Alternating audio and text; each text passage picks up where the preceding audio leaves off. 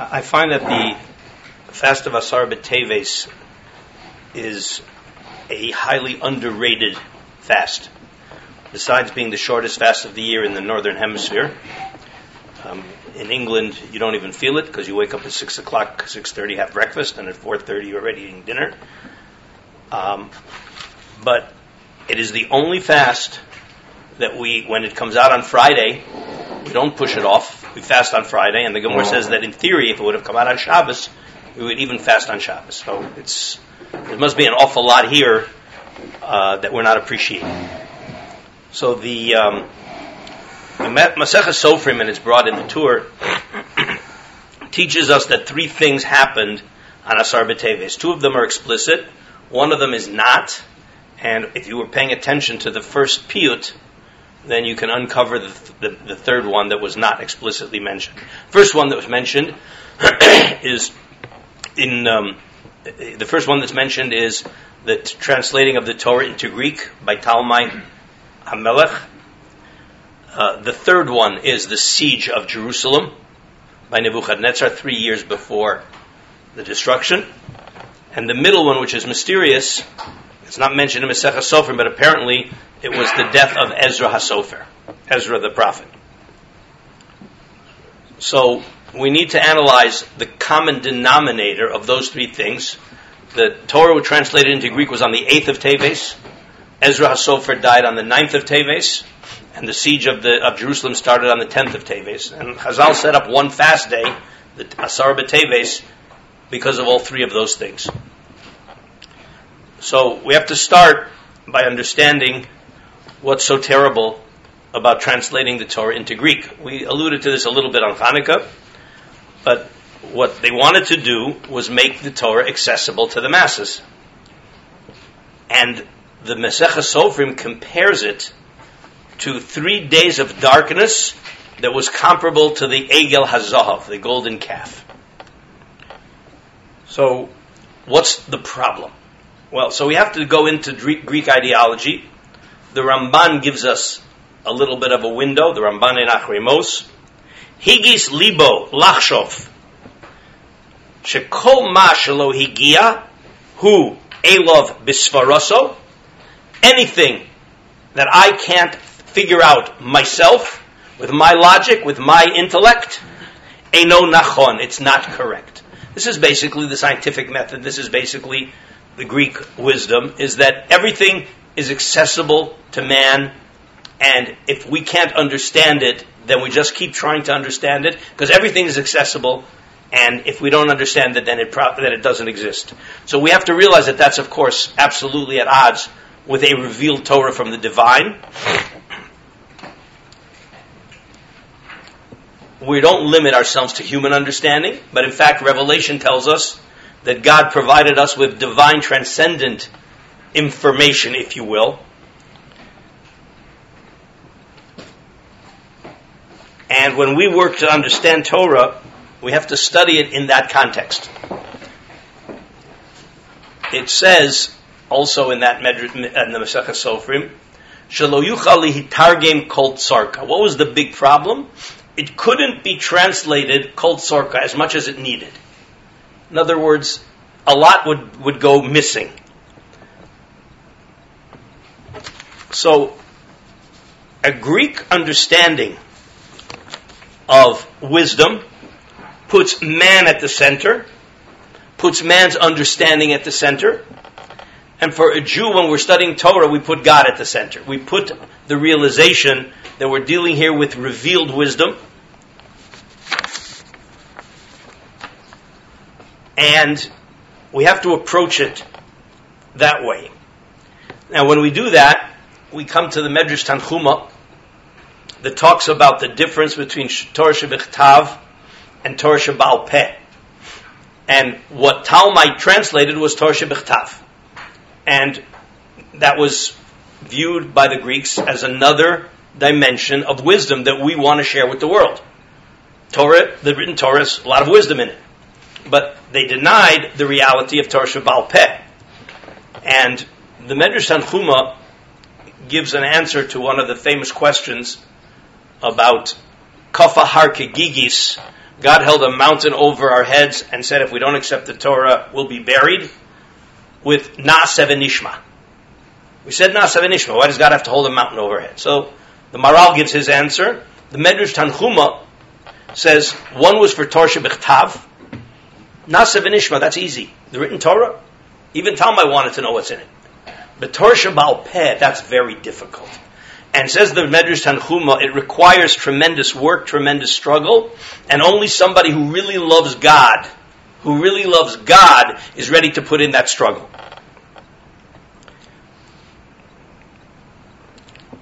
It talks about Ha'am Holchim Bachoshech, Ro'u or Godol. A nation going in darkness will see illumination. And there's a big finish here when we talk about going in darkness and accessing illumination.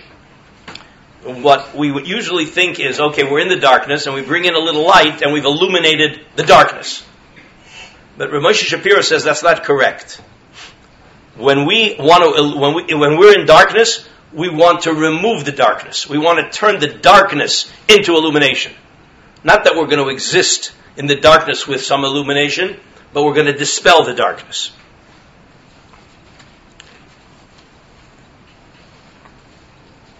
The Medrash, the uh, Medrash Tanchum also quotes the Gemara that the, the, the conversation, why do shepherds always have goats leading the sheep? Goats are usually black and the sheep are usually white. And the answer is that's the way God created the world. First there's darkness, then there's light. Vahi, right? Vahi Erev, Vahi Voker.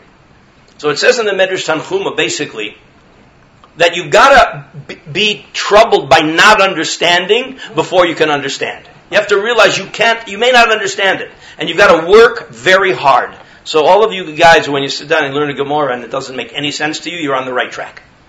Okay? That's where, that's where, that's the starting point.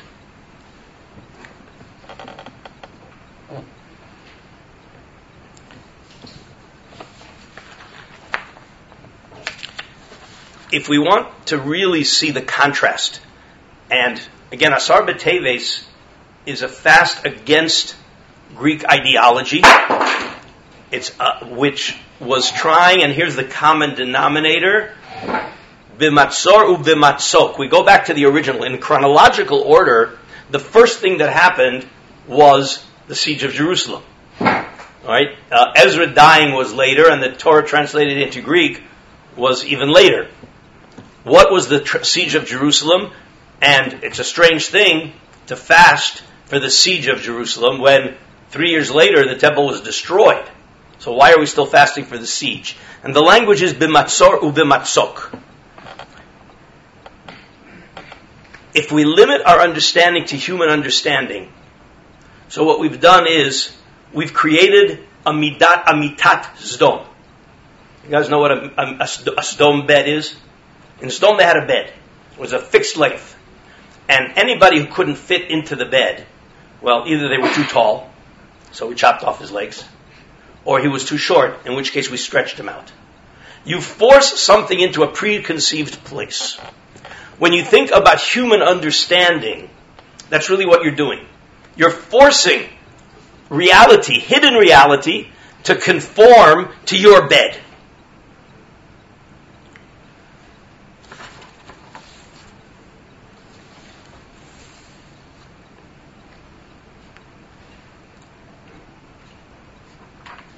So we have to acknowledge that we're engaging in divine wisdom. And translating the Torah into Greek says we're just going to engage it from our perspective.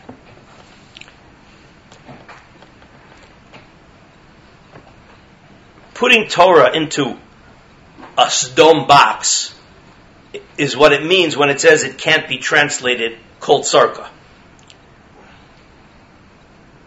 to properly understand the Torah, you have to struggle, you have to work, and there's another aspect. Midos, character traits.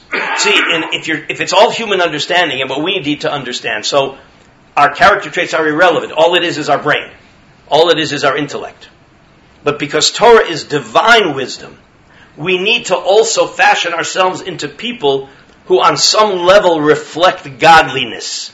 And this again is something that the Greeks completely, completely denied. Let's read a few lines from the philosophy of Epicurus. If you want to know where the word apikores comes from, which is called a heretic, it's built on the philosophy of Epicurus. All objects and events, including human lives, are reality nothing more than physical interactions among minute indestructible particles. Sounds very scientific. Everything happens by chance. And pleasure and pain are the measures of what is good and bad. So if you're having pleasure, it's good. If you're having pain, it's bad. Wow, that's certainly not how we look at things. Nothing should be believed except that which was tested through direct observation and logical deduction.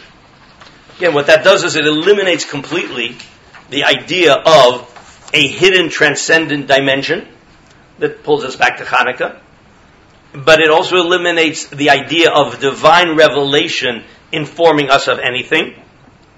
And just read a little more. All good and bad derive from the sensations of pleasure and pain. What is good is what is pleasurable. What is bad is what is painful. If pain, listen to this one. If pain is chosen over pleasure, in some cases, it's only because it leads to greater pleasure. Moral reasoning is a matter of calculating benefit and cost in terms of pleasure and pain. So there could be nothing more at odds with our philosophy of life, our philosophy of wisdom, our philosophy of our daily activities.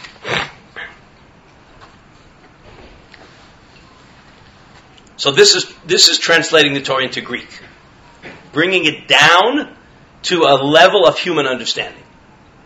What does this have to do with the golden calf? So here it's again connected to avodah zara, and there's a very interesting um, Ma'amar Chazal that cre- connects Avodah Zorah to smelling the flowers and ignoring the fruit.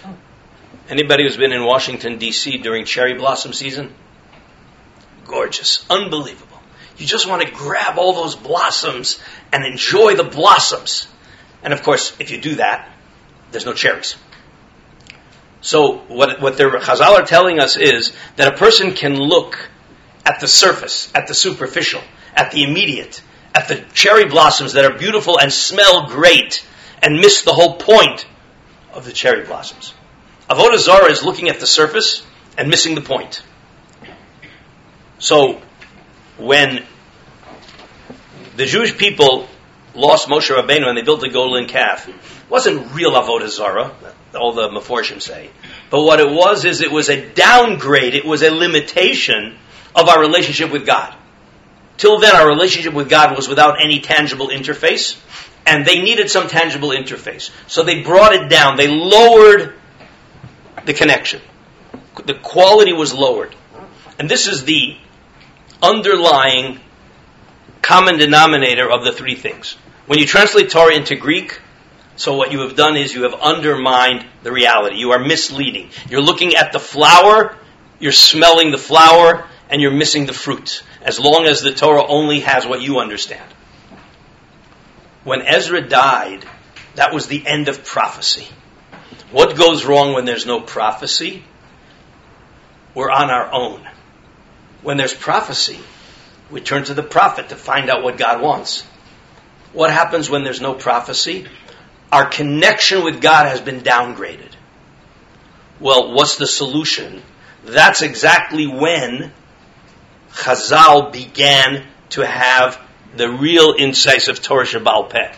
Yossi ben Yoezer, Yossi Yochanan, Yossi ben Yochanan, Yishu Shalayim, the first machlokas recorded in Pirkei Avos was right around that time.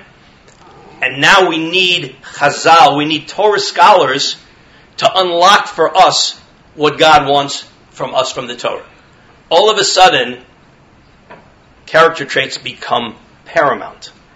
Because if all they're thinking about is themselves and how they understand it from their perspective, with no givens, as we mentioned on Hanukkah, no preconceptions, whatever I understand, that's it. So then there's no way they can properly understand the Torah. So we have a requirement of idealistic, uh, spiritual people who are not entrenched in the physical world to, to study the Torah with difficulty and realizing that it's a struggle. And what the Medrash Tanchuma says, only people who really love God are going to undergo that struggle. You guys are sitting here struggling. I hope, I hope you're realizing that your real motivation is because by doing this, I'm going to get closer to God, I'm going to know God, and it's my way of enhancing my love of God. So the, the death of Ezra led to a limitation. It was a siege. It was limiting the capacity. When Jerusalem was open, it has it, it sent its influence throughout the world. The minute Nebuchadnezzar sieges Jerusalem, that influence is cut off. We have now limited the ability of Jerusalem, of the Beis Hamikdash, to have influence on the world. The common, one of the common denominators then would be the idea that we are limiting, we are downgrading influence. Torah translated into Greek downgrades its influence. When there's no prophecy, we have downgraded our relationship with God. And Nebuchadnezzar downgraded the ability of the Beis Hamikdash to influence the world. It's not coincidental. Again, um, if you live in the southern hemisphere, this fast is the longest fast. But as my Rebbetzin always says, having grown up um, in a city where Sukkot was a gamble, we'll be able to sit in the Sukkah tonight, won't be able to sit in the Sukkah tonight because of rain and snow and cold.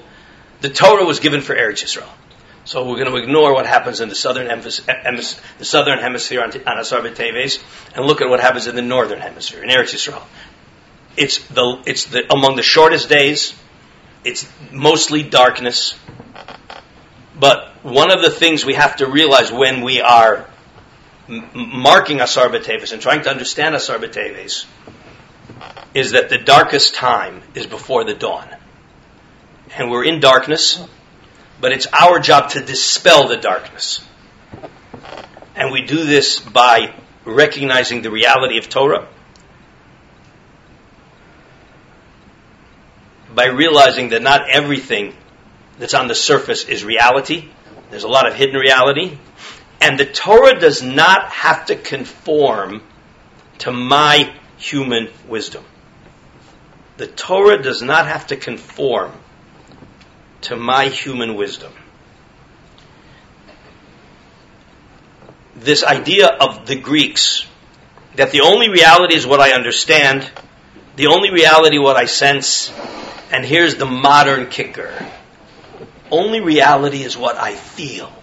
My feelings create reality. Whoa. No, your feelings don't create reality. Okay? The very nice one liner from Ben Shapiro facts don't care about your feelings. Okay? But no, but th- it's just a natural extension of the fact that the only thing that exists is what I see, what I perceive, what I feel. That defines reality. It, it, it, it sounds a little crazy, but it's just the natural extension of the Greek ideology.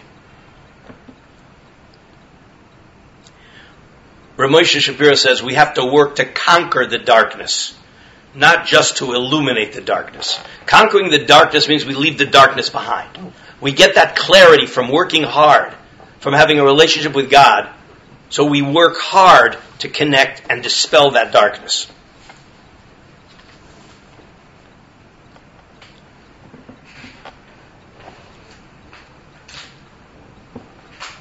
Once prophecy is gone, it opens the door for us to fantasize.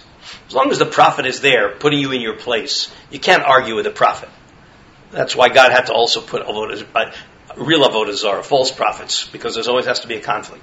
But once prophecy is gone, so once prophecy is gone, so then you can it, it opens the door to be able to say whatever you want. Because who's here's the famous line: Who said your truth is correct?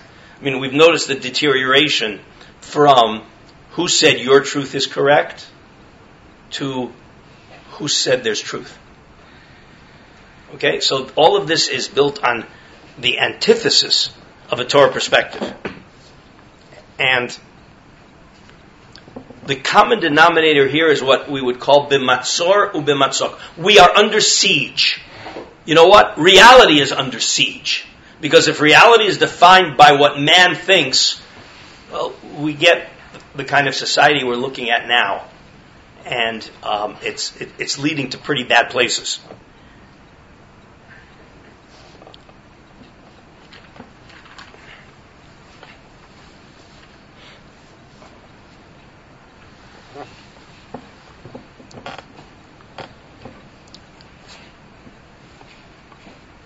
Today's Moshe, Moshe Shapiro's yahrzeit. He was Niftar on Asar and the the point was not lost on us that we was taken something of greatness was taken away from us. Just Rabbi Hirschfeld and I were very, had had the privilege of being pretty close to Rabbi Moshe, and we saw somebody devoted to clarifying the Torah for our generation that Divrei Chazal are not slogans, they're not hyperbole, they're not drama, but they are reality. And this is one of the places where our default position comes from. If you could figure it out yourself, you don't need the Torah. The Torah has to always be telling you something that you can't figure out for yourself. I always say, there's no pasuk in the Torah, there's no Mishnah to tell you two plus two equals four.